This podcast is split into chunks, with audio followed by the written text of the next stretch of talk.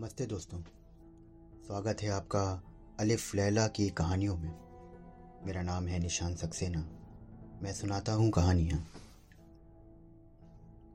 अभी हम सुन रहे हैं शहर यार और शाहजमा की कहानी। आज इसका दूसरा भाग सुनते हैं। शाहजमा को ये बात पसंद नहीं आई, किंतु अपने भाई को अत्यंत दुखी दशा देखकर उसने इनकार करना ठीक ना समझा, और वो बोला, भाई साहब मैं आपका अनुचर हूँ और आपकी आज्ञा को पूर्ण रूप से मानूँगा। लेकिन मेरी एक शर्त है। जब आप किसी व्यक्ति को अपने से अधिक इस दुर्भाग्य से पीड़ित पाएँ तो अपने देश लौट आए। शहरयार ने कहा कि, ठीक है, मुझे तुम्हारी यह शर्त स्वीकार है, लेकिन मेरा विचार है कि संसार में किसी मनुष्य के को हमारे जैसा दुख ना होगा।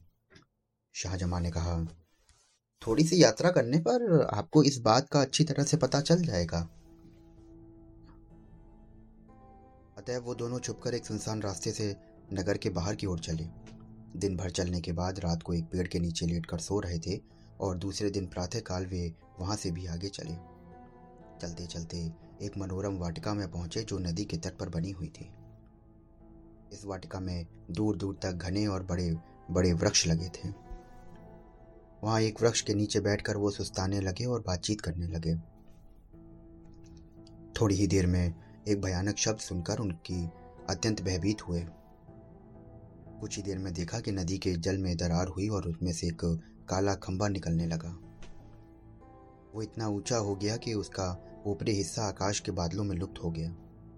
ये कांड देखकर दोनों भाई और भी भयभीत हुए और एक ऊँचे वृक्ष पर चढ़कर उनकी डालियों और पत्तों में छुपकर बैठ गए। उन्होंने देखा कि काला खंबा नदी के तट की ओर बढ़ने लगा। और तट पर आकर एक महाभयानक दैत्य के रूप में परिवर्तित हो गया।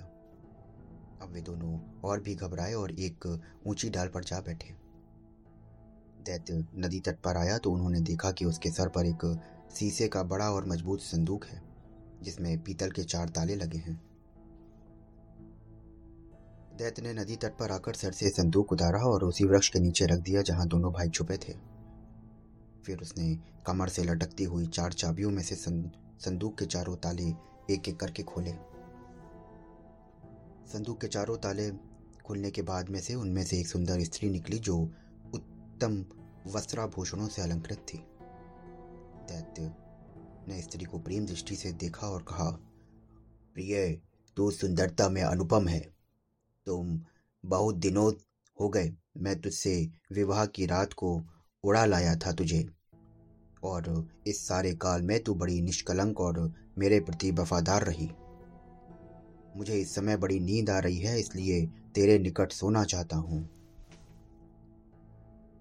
ये कहकर महाभयानक आकृति वाले दैत्य उस स्त्री की जांग पर सर रखकर सोने लगा।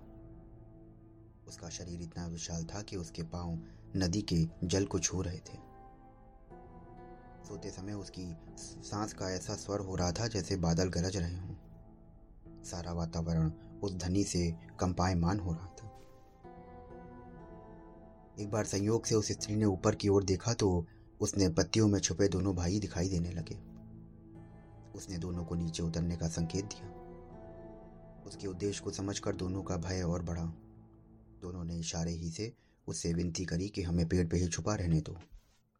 स्त्री ने धीरे से दैत्य का सिर अपनी गोद से उतारकर पृथ्वी पर रख दिया और उठकर उन, उनको धैर्य देते हुए बोली कोई भय की बात नहीं। तुम नीचे उतर आओ और मेरे समीप बैठो। उसने ये भी धमकी दी कि अगर तुम ना आओगे तो दैत्य को जगा दूँगी और वो तुम दोनों को समाप्त कर देगा। ये सुनकर दोनों बहुत डरे और चुपचाप नीचे उतर आए। वो स्त्री मुस्कुराती हुई दोनों का हाथ पकड़कर वृक्ष के नीचे ले गई और उनसे अपने साथ संभोग करने को कहा। पहले तो दोनों ने इनकार किया और फिर धमकी से डर कर वो जैसा चाहती थी, उन्होंने वैसा किया। इसके बाद स्त्री ने उनसे उनकी एक एक अंगूठी मांग ली। फिर उसने एक छोटी सी संदूचकी निकाली और उनसे पूछा, जानते हो इसमें क्या है और किस लिए है? उन्होंने कहा कि नहीं, हमें नहीं मालूम। तुम बताओ इसमें क्या है? उस सुंदर स्त्री ने कहा कि इसमें उन लोगों की निशानी है जो तुम्हारी तरह मुझसे संबंध कर चुके हैं। ये अट्ठानवे अंगूठियाँ हैं और तुम्हारी दो मिलने से ये सौ हो गई। इस दैत की इतनी कड़ी निगरानी के बाद भी मैंने सौ बार ऐसी मनमानी की है। ये दुराचारी दैत्य मुझ पर इतना आसक्त है कि क्षण भर के लिए भी मुझे अपने से अलग नहीं करता। बड़ी देखभाल के साथ इसने मुझे शीशे के संदूक में छुपा कर रखा हुआ है। लेकिन उसकी सारी चालाकी और रक्षा प्रबंध पर मैं जो चाहती हूँ, वो करती हूँ। और इस बेचारे का सारा प्रबंध बेकार हो जाता है। अब मेरे हाल से तुम समझ लो कि स्त्री जब कामासक्त होती है तो उसकी कोई भी उससे दुष्कर्म करने से रोक नहीं सकता। इसके पश्चात वो उनकी अंगूठियाँ लेकर अपनी जगह आ गई। उसने दैत्य का सर फिर से अपनी गोद में रख लिया और इन दोनों को संकेत दिया कि चले जाओ। दोनों वहाँ से चले दिए और बहुत दूर निकल गए।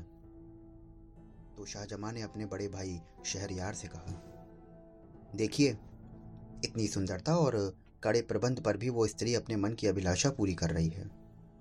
और ये भी देखिए कि दैत्य को उस पर कितना विश्वास है। और वो उसकी निष्कलंकता की कैसी प्रशंसा कर रहा है। अब आप ही न्यायपूर्वक बताइए कि बेचारे हम दोनों से अधिक दुर्भाग्य है या नहीं है इसका? हम जो बात ढूँढने निकले थे, वो हमें मिल गई।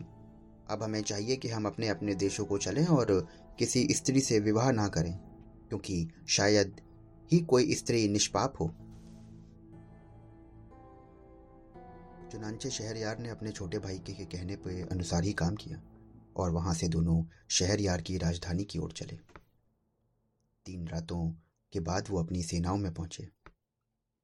शहरयार ने आगे शिकार पर ना जाना चाहा और राजधानी वापस आ गया। महल में जाकर अपने मंत्री को आज्ञा दी कि वो बेगम को लेकर मृत्यु दंड दे दे। मंत्री ने बादशाह की आज्ञा अनुसार ऐसा ही किया। फिर शहर यार्ड ने दसों व्यभिचारणी दासियों को अपने हाथ से मार डाला। इसके बाद शहरयार ने सोचा कि कोई ऐसा उपाय करूँ कि विवाह के बाद मेरी बेगम को कर्म का अवसर ही ना पा सके। अतः उसने निश्चय किया कि रात को विवाह करूँ और सवेरे ही बेगम को मरवा दूँ। तत्पश्चात उसने अपने भाई शाहजमा को विदा दी। वो शहरयार की दी हुई अमूल्य भेंटों को लेकर अपनी सेना के साथ समरकंद चला गया। शाहजमा के जाने के बाद अपने प्रधानमंत्री को आज्ञा दी कि वो विवाह हेतु किसी सामंत की बेटी को लाए। प्रधानमंत्री और एक अमीर की बेटी लाके खड़ी कर दी।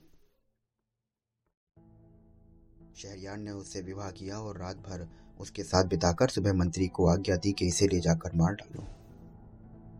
रात के लिए फिर किसी सरदार की सुंदरी बेटी मेरे विवाहार्थ ले आना। मंत्री ने बेगम को मार डाला और शाम को एक और अमीर की बेटी ले आया। और दूसरे दिन उसने उसको भी मार डाला। इस प्रकार शहरयार ने सैकड़ों अमीरों सरदारों की बेटियों को मरवा डाला। अब बारी थी सामान्य नागरिकों की। साथ ही इस जघन्य न्याय की बात हर जगह फैल गई। सारे नगर में शोक, संताप और रोदन की आवाज़ें उठने लगीं। कहीं पिता अपनी पुत्री को मृत्यु पर आठ आठ आँसू रोता और कहीं लड़की की माता पछाड़े खाती थी। जो कन्याएँ अभी तक बच रही थीं, उनके माता पिता और सगे संबंधी अत्यंत दुखी रहते थे। कई लोग अपनी बेटियों को लेकर देश छोड़कर अन्य देशों में जा बसे। वहाँ के मंत्री की दो कुंवारी बेटियाँ थीं। बड़ी का नाम शहरजाद और छोटी का नाम दुनियाजाद था। शहरजाद अपनी बेटी और सहेलियों से अधिक तीक्ष्ण बुद्धि थी। वो जो बात भी सुनती, किसी पुस्तक में देखती, उसे कभी ना भूलती थी। वार्तालाप के गुण में भी वो प्रवीण थी। उसने बहुत प्राचीन मनुष्यों की आख्याकियाएँ और कविताएँ, जुबानी याद थी और स्वयं गद्य पद्य रचना में निपुण थी। इन सारे गुणों के अतिरिक्त उसमें अद्वितीय सौंदर्य भी था। एक दिन उसने पिता से कहा कि मैं आपसे कुछ कहना चाहती हूँ, लेकिन आपको मेरी बात माननी होगी। मंत्री ने कहा कि यदि तेरी बात मानने योग्य होगी तो मैं अवश्य मानूँगा। शहरजाद ने कहा कि मेरा निश्चय है कि मैं बादशाह को इस अन्याय से रोकूं, जो वो करा जा रहा है। जो कन्याएँ अभी बची हैं, उनके माता पिता को चिंता मुक्त कर दो।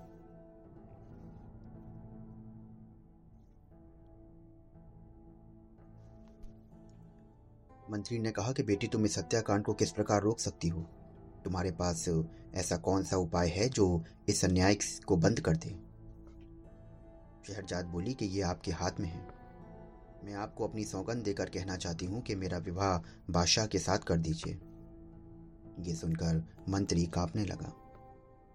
वो बोला कि बेटी, तू पागल हो गई है। क्या जी ऐसी वाहियात बातें कर रही है?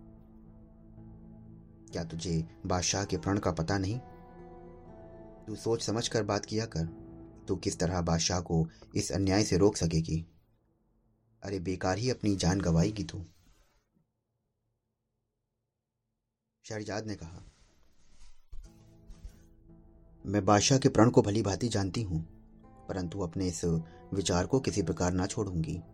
यदि मैं अन्य कन्याओं की भांति मारी गई तो इस सार संसार से मुक्ति पा जाऊँगी। और अगर मैंने बादशाह के इस अत्याचार से को विमुख कर दिया तो अपने नगरवासियों को बड़ा हित कर सकूँगी। मंत्री ने कहा कि मैं किसी प्रकार से तेरी ये इच्छा स्वीकार नहीं कर सकता। मैं तुझे जानते बूझते ऐसी विकट परिस्थिति में कैसे डाल सकता हूँ? बड़ी अजीब सी बात है कि तू मुझसे कहती है कि मेरी मौत का सामान तैयार कर दो। कौन सा पिता ऐसा होगा जो अपनी प्यारी संतान के लिए ऐसा करने की सोच भी सकेगा? तुझे चाहे अपने प्राण प्यारे हों या ना हों, पर मुझे हैं। शहरजाद फिर भी अपनी जिद पर अड़ी रही और विवाह की प्रार्थी रही। मंत्री ने कहा कि तू बेकार ही मुझे गुस्सा दिला रही है। आखिर तू क्यों मरना चाहती है? क्यों अपने प्राणों से इतना रुष्ट है? सुन ले जो भी व्यक्ति किसी काम को बगैर सोचे विचारे करता है, उसके बाद में उसे पछताना पड़ता है। मुझे खौफ है इस बात का कि तेरी दशा उस गधे की तरह ना हो जाए जो सुख से रहता था, किंतु मूर्खता के कारण उसे दुख में रहना पड़ा। शहरजाद ने कहा कि ये कहानी मुझे बताइए, और मंत्री ने कहानी सुनाना शुरू किया। तो दोस्तों, ये थी आज की कहानी। अभी आप सुन रहे थे शहरयार और शाहजमा की कहानी। अगर आप अलिफ लैला की ऐसी ही कहानियाँ सुनना चाहते हैं, ऐसी ही दिलचस्प और तिलस्मी दुनिया में सफ़र करना चाहते हैं तो हमारे चैनल को फॉलो करिए, सब्सक्राइब करिए। कल फिर मिलूँगा आपसे एक नई कहानी के साथ में। तब तक के लिए शुक्रिया।